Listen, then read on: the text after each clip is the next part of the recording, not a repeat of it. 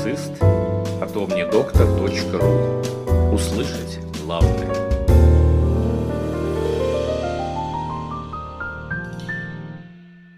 Подкаст предназначен исключительно для медицинских и фармацевтических работников. Коллеги, добрый день. С вами Кирилл Мельников и omnidoctor.ru. От лица издательства Консилиум Медикум мы бы хотели поздравить вас с наступившим Новым годом и праздниками. И сегодня мы приветствуем вас в нашем новом аудиоформате. Я для вас представлю наш архивный журнал. Это журнал «Современная онкология», первый выпуск 2019 года в формате подкаста. Первая статья посвящена тому, что Российский совет экспертов по применению ингибиторов BCL2 рецепторов монотерапии после ингибиторов BCR представил свое мнение. Одним из достижений современной терапии хронического лимфоцитарного лейкоза стали появление и внедрение в реальную практику новой группы таргетных препаратов.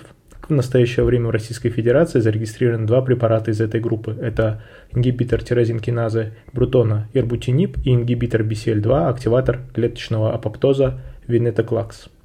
Появление этих двух, без сомнения, высокоэффективных препаратов поставило перед клиницистами целый ряд вопросов по их применению – в настоящее время ибрутинип зарегистрирован в Российской Федерации для лечения хронического лимфоликоза у взрослых пациентов, получивших по крайней мере одну линию терапии или у пациентов с делецией 17P или мутацией TP53 при наличии противопоказаний к иммунохимиотерапии в качестве первой линии терапии.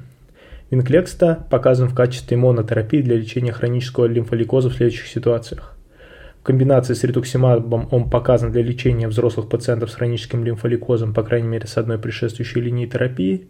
У взрослых пациентов 17P делеции или TP53 мутации, которым лечение ингибиторами сигнального пути Б-клеточного рецептора не подходит или не показало ожидаемого результата. И у взрослых пациентов без 17P делеции или TP53 мутации, не ответивших на иммунохимиотерапию и лечение ингибиторами сигнального пути Б-клеточного рецептора.